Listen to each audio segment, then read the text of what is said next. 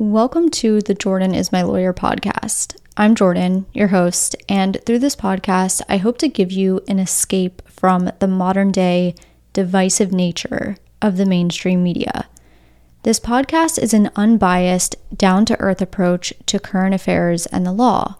On each episode, you can expect a discussion about current affairs and breakdowns of the harder to understand legal concepts that tie into those current affairs, such as the history of abortion laws, constitutional provisions, and even legal proceedings. But of course, all of this will be done without the unnecessary bias.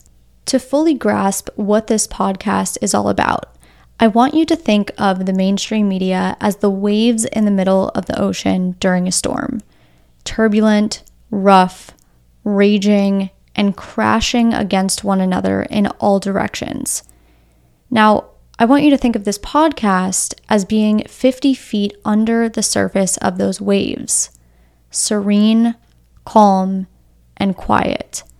And the thing is, no matter how powerful the storm gets, you will always find tranquility under the surface.